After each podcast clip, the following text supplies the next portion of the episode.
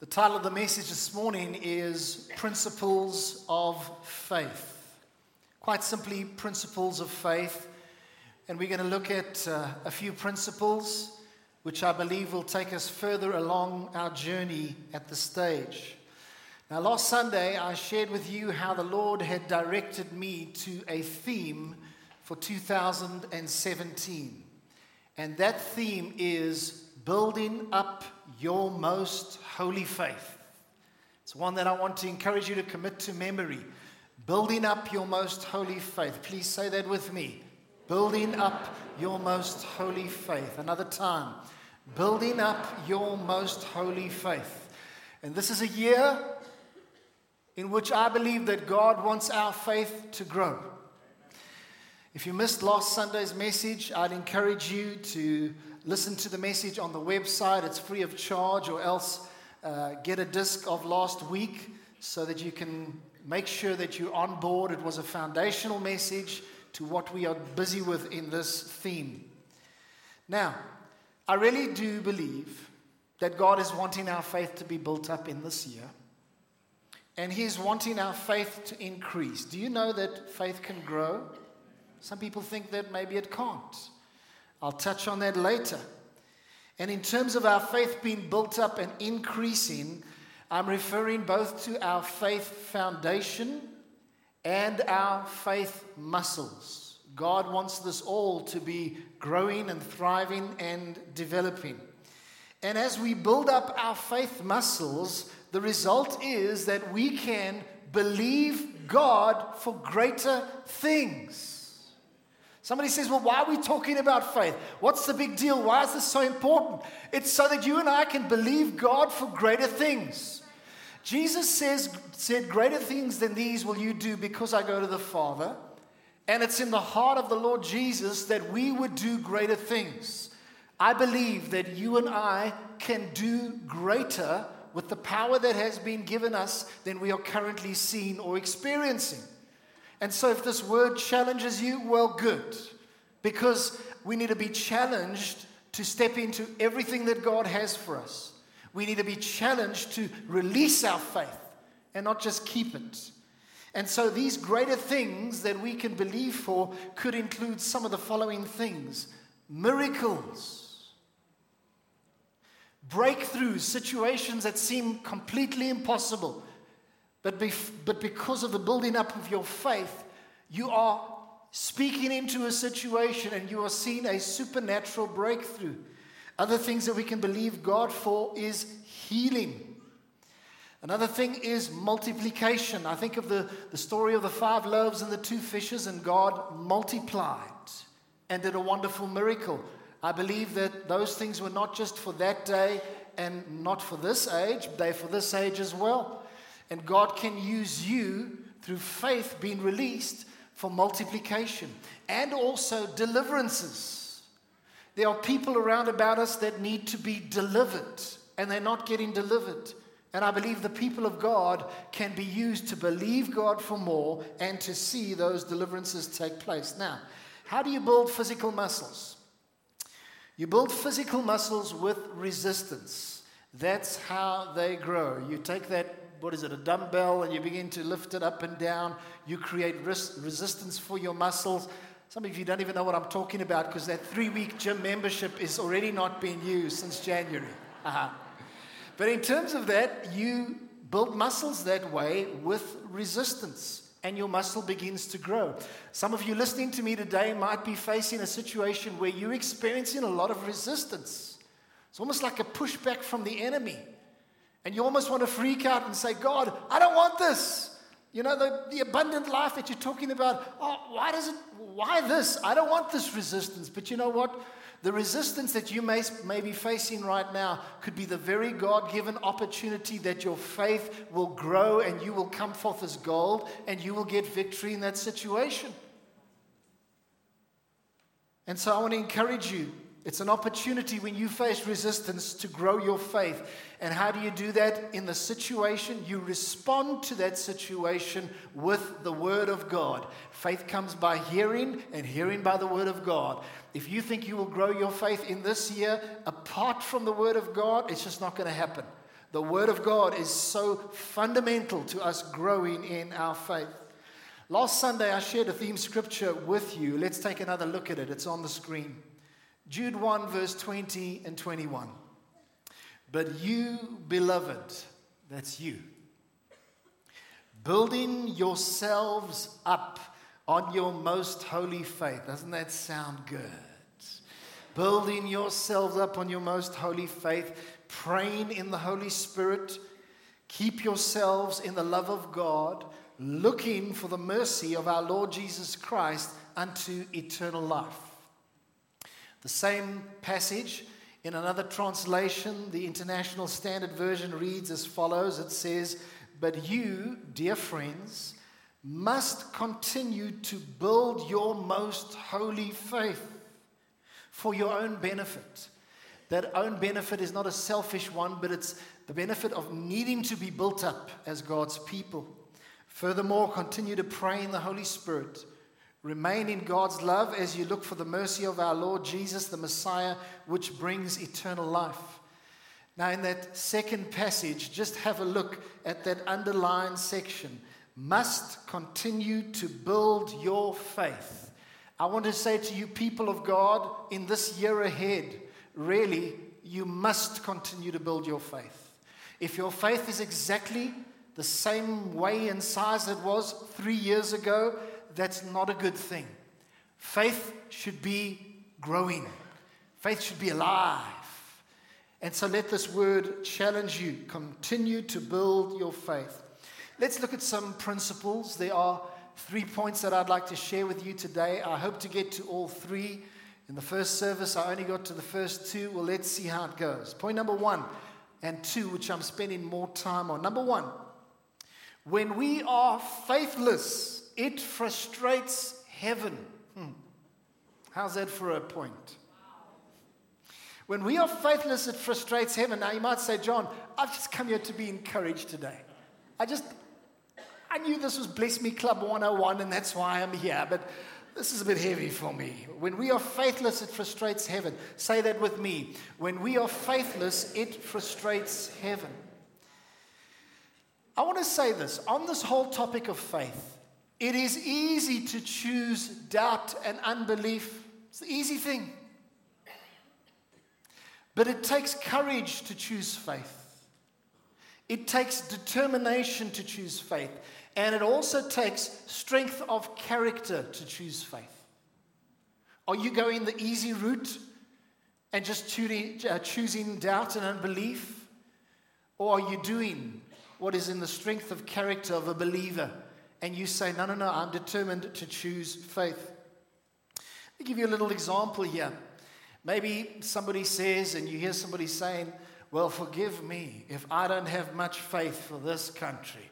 This country is going down the tube. Have you read the newspapers lately? now, that's the easy route to follow. That's the path of least resistance. But I want to tell you, it's the wrong choice to make. Don't make that choice. It takes courage to choose faith. And when people around about you are in negativity and despondency, you don't respond according to what they're responding from. You respond according to the Word of God. That's what you do. Maybe let me give you another example. If you hear somebody sharing a testimony of healing, maybe here from the pulpit, perhaps in your life group, maybe a friend of yours types, well, God, God did this and he, and he brought the situation about. How do you respond when you hear that testimony of healing? Do you secretly doubt it? Do you think, oh, it probably didn't happen and maybe the immune system just got a little bit better? I want to tell you that's the easy route to follow, but it's also the unrighteous route. I want to tell you it's unrighteous to pursue unbelief, but it is righteous to believe in God. The Bible says that Abraham believed God and it was accounted to him as righteousness. And when you choose to reject unbelief and operating in, operate in faith, you are operating in righteousness. It's righteous to believe God. And so unbelief should not have place in our hearts. And I want to tell you that when you hear testimonies of faith, uh, of healings that take place. Respond with a childlike faith. Yes, we need to be discerning and, and just make sure is this really a testimony? Is it correct? But respond with childlike faith. It takes determination, but it also takes purity of heart. Unbelief and cynicism do not serve any good purpose, and we should eradicate them from our lives. The Bible says, Let there not be a wicked heart of unbelief in you. Romans 14, verse 23, it's on your screen. It says, For whatever is not from faith is sin. Wouldn't you agree that's quite a challenging scripture? For whatever is not from faith is sin. Because this is the way believers are called to operate. And it's not okay to have a heart of unbelief. Some people might think, well, God understands me and He understands some of the difficulties in my life, and I'm sure He doesn't mind a, a bit of unbelief. And He says, no, no, no. Uh, unbelief is wicked. It's a wicked heart of unbelief. So make sure you eradicate it. There's no place. And the scripture says, for whatever is not from faith is sin. I think of the disciples that were in the boat. Now, bear in mind, they were in the boat and they were experienced fishermen, many of them, and here they are. They're out on the water, and Jesus is in the bow of the boat. He's busy sleeping. The massive storm comes up. The disciples begin to freak out, all right? And they wake up Jesus and they say, Don't you care that we're going to die? And Jesus wakes up he calms the storm, and then you know what he does? He actually rebukes their faith. He says, Oh, you of little faith.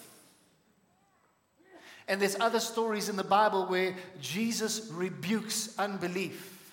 I want to tell you, in the same way that Jesus rebuked Peter when he was not mindful of the purposes of God and he said, Peter, get behind me, Satan. I want to say, Your loving Heavenly Father rebukes unbelief when it crops up in your heart. And it's wonderful he does that. He does it because he loves you, he does it because he wants to inspire you on to greater faith. And so maybe some of you in recent times you've experienced even a rebuke from the Lord, and the Lord said, No, no, no, don't choose unbelief. Choose to believe in me. Matthew 17, please turn in your Bibles and look at Matthew chapter 17, verse 14 to 20. It's on your screen. And it says there, and when they had come to the multitude, a man came to him, came to Jesus, kneeling down to him and saying, Lord, have mercy on my son. He is an epileptic and suffers severely, for he often falls into the fire and often into the water. So I brought him to your disciples. Would you say your disciples? I brought him to your disciples, but they could not cure him.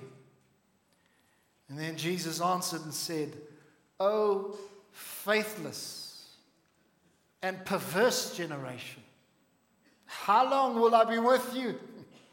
How long will I bear with you? It's almost as though here Jesus, I could imagine that perhaps he thought to himself, Father, as it is in heaven, let it be on earth. Father, there's so much unbelief in this generation.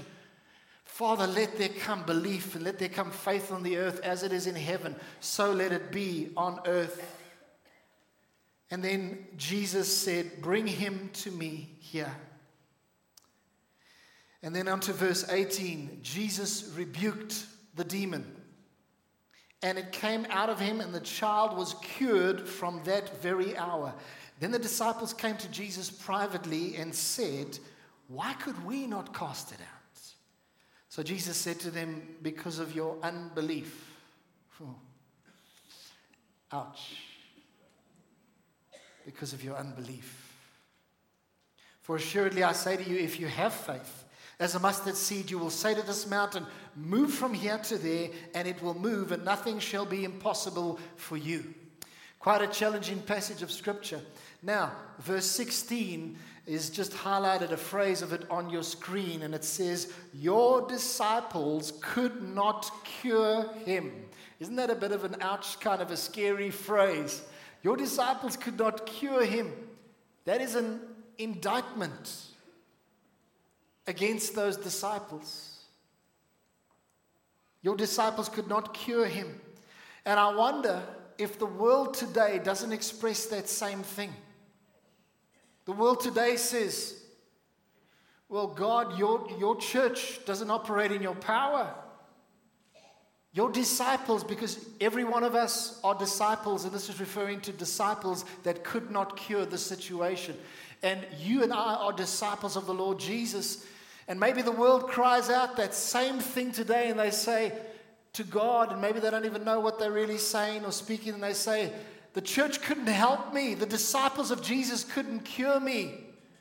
What a sad thing if that is the case. But I know that the world is longing for the revelation of the sons of God.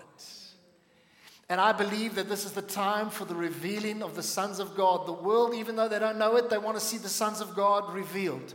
The world of God is actually desiring to see the sons of God operating in the power of God. Can I get an amen? amen. The sons of God in the power of God. And so this is a calling to arise at this point in time.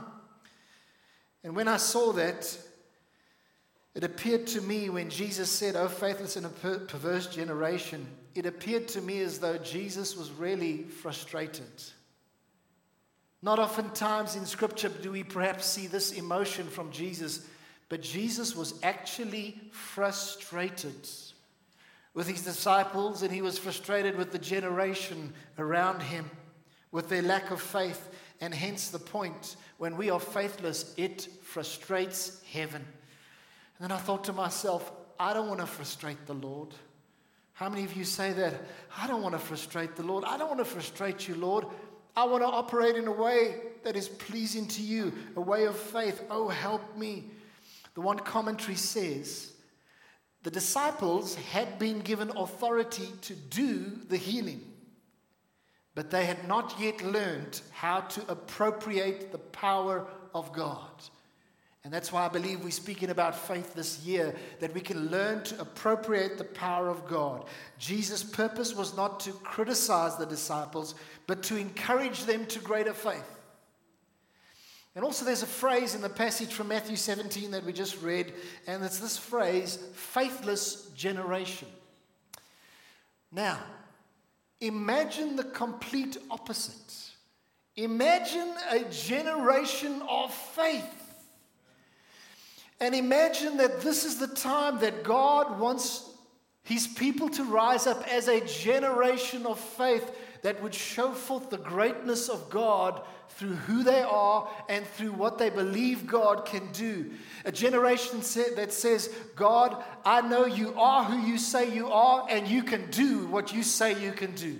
Imagine a generation, and I believe that I'm talking to people here today that are part of this generation that is rising up in faith. Come on, somebody give the Lord a hand of praise. Hallelujah. A generation of faith.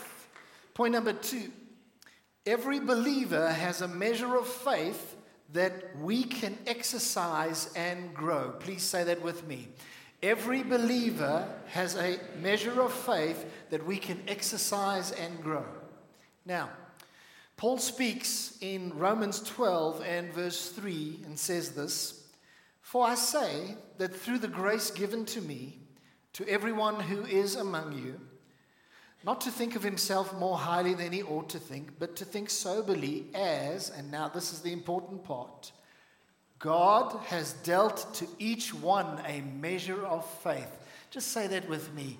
God has dealt to each one a measure of faith. I would suggest that in your Bible you underline that little phrase. I believe that this is an important verse for believers to know and to hide in their hearts. And you might be here today and you say, maybe you feel like you don't have any faith. You feel, if, if you're honest, you don't have any faith. And you hear Christians talking about faith, and it feels like the furthest thing from your mind. And you hear us talking about this theme of building up your most holy faith this year, and it feels so out of reach for you. Well, I have good news for you today. And the good news is that God has given you faith. According to the Word of God, I pray that faith would arise in your heart as you hear that word. God has given you faith. And God's word is clear that each and every believer has received a measure of faith. Now, can I ask you by a show of hands, how many of you say, I am a believer in Jesus Christ? Raise your hand. Okay? Now, this scripture says God has dealt to each one, those are to believers, a measure of faith.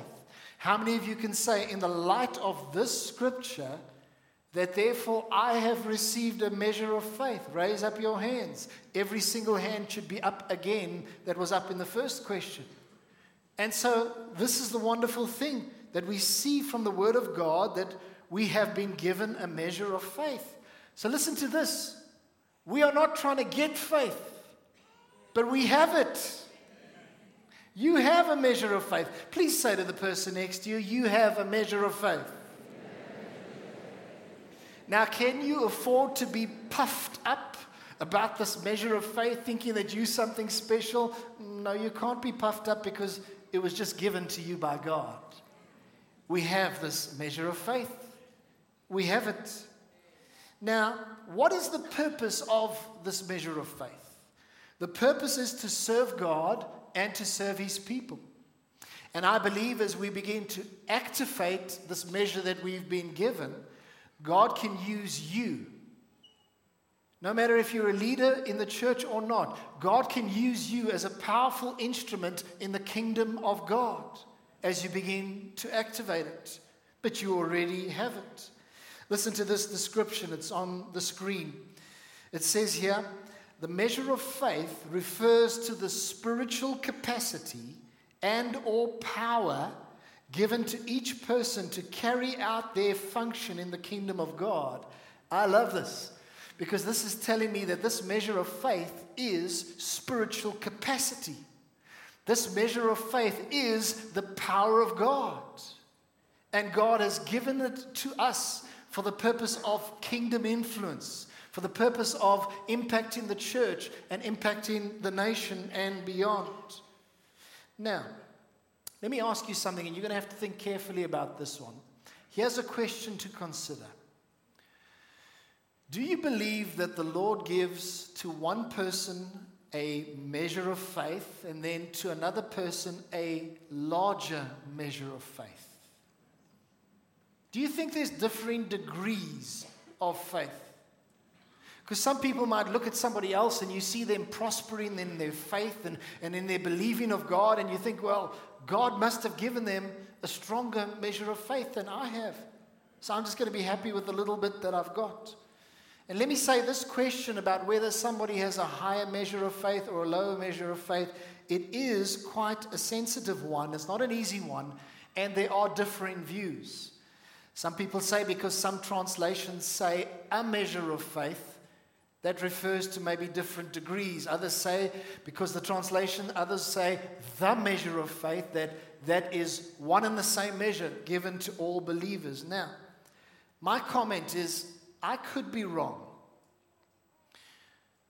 But if I look at God's character, I would sense that God has given to everyone the same measure of faith. How many of you think you, you could believe with me on that one? Everyone has been given the same measure of faith, but now the question is what are you doing with it? Because maybe that person that you see prospering in their faith, they've been feeding on the super, the superfood called the Word of God, and they've been investing and building and growing their faith. But it started out the same size as you, and that gives you hope that you too can build and develop and grow your faith. So the real issue is what are you going to do with your measure of faith? Because it'll grow in relation to what you do with it. I think of the parable of the talents. And there was one of the servants that received one talent. And what did he do with that? He did nothing with it. He went and buried it and hid it out of fear. But the others began to invest and exercise their talents and multiplied their talents. And I want to say to you, sir, ma'am, please don't bury this measure of faith. Please put this measure of faith to use. Put it into action because we must multiply what God has given us. And I want to tell you, some people believe that you can't really grow your faith, and I disagree with that. And I want to say to you loud and clear you can grow your faith. Your faith can increase. And I'll back it up to you with a scripture from Second Thessalonians 1 and verse 3 from the NIV. And here Paul is speaking, and Paul says, We ought always to thank God for you, brothers and sisters, and rightly so, because your faith is growing. Don't you like that? Can you say this of yourself? My faith is growing. Paul is saying this of the church in Thessalonica because your faith is growing more and more. And the love all of you have for one another is increasing. And I just thought for a moment the Bible speaks of faith, hope, and love. And I, I just wondered if faith grows, maybe love is growing in the same time. It was certainly in the church at Thessalonica. And so, in this same verse, in the message translation, it says, Your faith is growing phenomenally. Please say the word phenomenally. Can you believe it? So, this translation says that your faith is growing more and more. Another translation says your faith is growing phenomenally. I pray that God expands your vision, that you realize that literally your faith can grow phenomenally. I pray that people will begin to come up to you during this year and they say, Something is happening in your life. I see God's doing something, and they don't even know what's going on. But you know that your faith is growing. Faith should not be dead and stagnant, but alive and growing. And here, what's Paul doing? Paul's rejoicing. He says, Because you know what? These Thessalonians, they're doing real good, and their faith is growing. And you know what? I believe as Paul was rejoicing, I'm also going to be rejoicing this year because these choose lifers are going to be growing in faith, myself included. Let's give the Lord a hand of praise. Come on, say hallelujah. Well, I've run out of time. so, we'll have to continue in the days and weeks that come ahead, but I trust that you've received the word. How many of you have been blessed by what you've heard today? Please stand as we close in prayer. Dear Heavenly Father, we say that we love you. We thank you that you have so many good plans for our lives. And we declare prophetically once again over this year that this is the year of building up our most holy faith. We open our hearts, we open our lives to begin to see you working in a wonderful way. We thank you specifically for the measure of faith that you have given us. Maybe we, may we be faithful stewards of this faith and may it grow and increase to the honor and glory of your name. And now I bless your people, and I say, The Lord bless you and keep you. The Lord make his face to shine upon you and be gracious to you. The Lord lift up the light of his smile upon you and give you peace. And we all say, Amen. Amen. God bless you.